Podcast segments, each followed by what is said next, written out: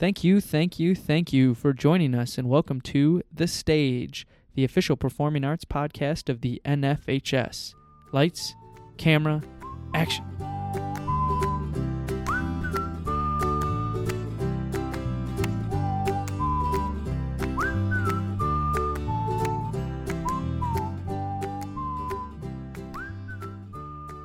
Hello, and welcome to the stage. Today, we're going to hear an awesome message about creating a positive culture in band, in your organization, in the workplace, wherever, from Barry Houser, who's the director of the University of Illinois Marching Band, the Marching Illini.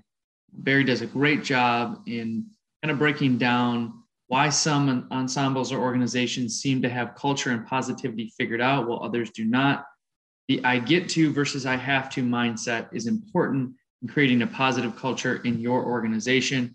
Barry's going to go into that and more. Awesome eight minute segment here with Barry Houser. Give it a listen. Hello, it's great to be with you today.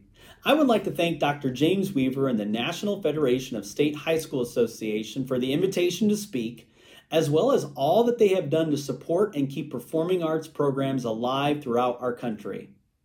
My name is Barry Houser, and I have the honor of serving as the Associate Director of Bands and the Director of the Marching Illini at the University of Illinois. Today, I want to share some thoughts with you about creating a positive culture. You know, many of our structures in music and others outside organizations are based on two core principles of leadership and culture. But why do some ensembles or organizations seem to have this figured out while others do not? How many of you have some negative influences or people in your ensembles or organizations? Maybe that one person that just ruffles your feathers each rehearsal. Now, the tough one. Have you yourself ever been negative? I know I have. Yeah. How many of you have watched an entire rehearsal sequence stop because of one or two of those people, or again, maybe yourself? Did it have to be that way? Well, I think we know the answer. This is all about energy within our culture and leadership and the way or how we want to use it. The I get to versus I have to mindset. It's a paradigm shift of how we should be thinking. We need to wake up each morning and think about what we get to do versus what we have to do. Once again, have you ever been part of a situation or organization where a performance or event just looked locked in place? Everything went perfect. How and why does this happen? And then how come we can't recreate the same scenario later in that next rehearsal or performance? It is just mind blowing. And I just shake my head every time this happens because it happens way too much.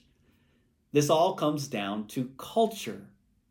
You see, leaders create culture, and cultures create leaders. This is my driving force in creating an environment for all, an equitable invitation, a safe space, and a place where we thrive together with positive reinforcement.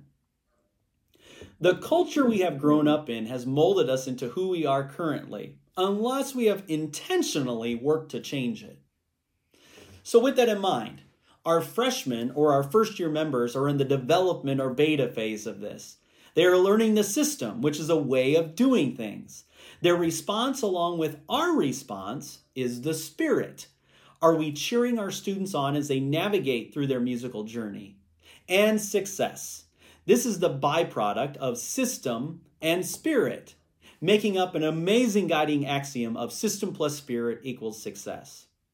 So, in order to create success, we must know our program.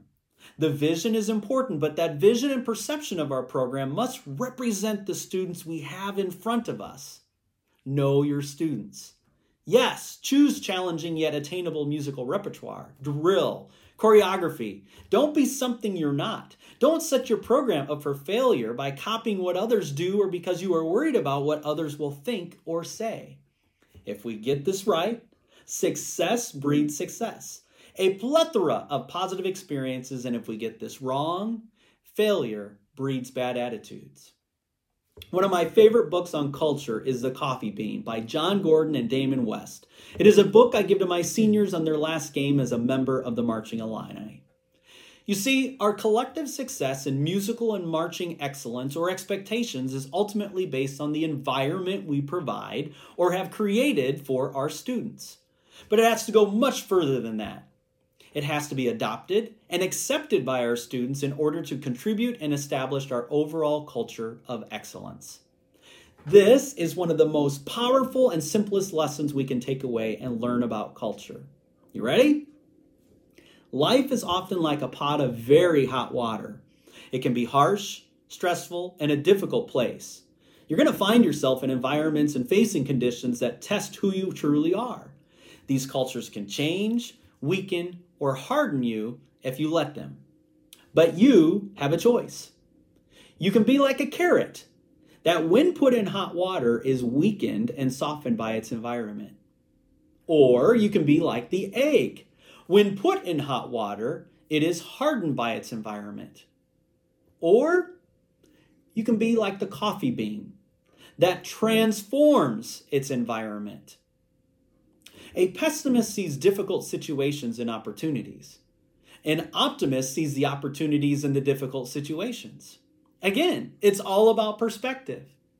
This is the choice that we all get carrot, egg, or coffee bean.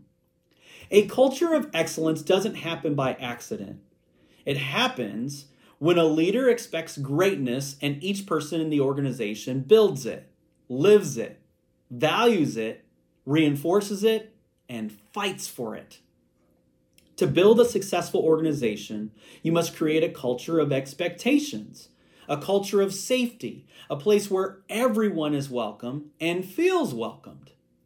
It's the most important thing a leader can do because culture drives behavior, behavior drives habits, and habits create our future when you create a culture of great expectations or excellence, you create a collective mindset in your organization that expects great things to happen, even during challenging times or when things didn't go as planned.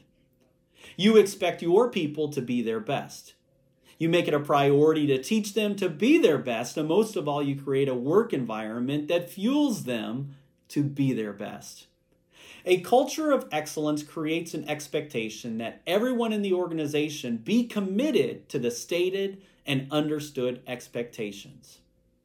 It requires leaders and managers to put the right people in the right positions where they are, humble where they're hungry, and they're willing to work harder than anyone else. And it also means that you don't just bring in the best people, but you also bring out the best in your people. If you're thinking that this sounds like a lot of common sense, well, guess what? It is. The approaches and philosophies run parallel to the quote by Theodore Roosevelt People don't care how much you know until they know how much you care. I'm sure you have heard that in some form or capacity at some point. We are in this together, my friends. We must value our students, each other, our members, and make them the priority so we can help provide and celebrate everyday victories. So, expect great things from yourself, expect great things from your students each and every day. Think about how you are contributing to the culture of your organization, and then don't let any of this get stale. Keep it energetic, keep it positive. I hope this helps. Stay positive, stay encouraged, and let's continue to impact our world in a powerful and positive way. Thank you and take care.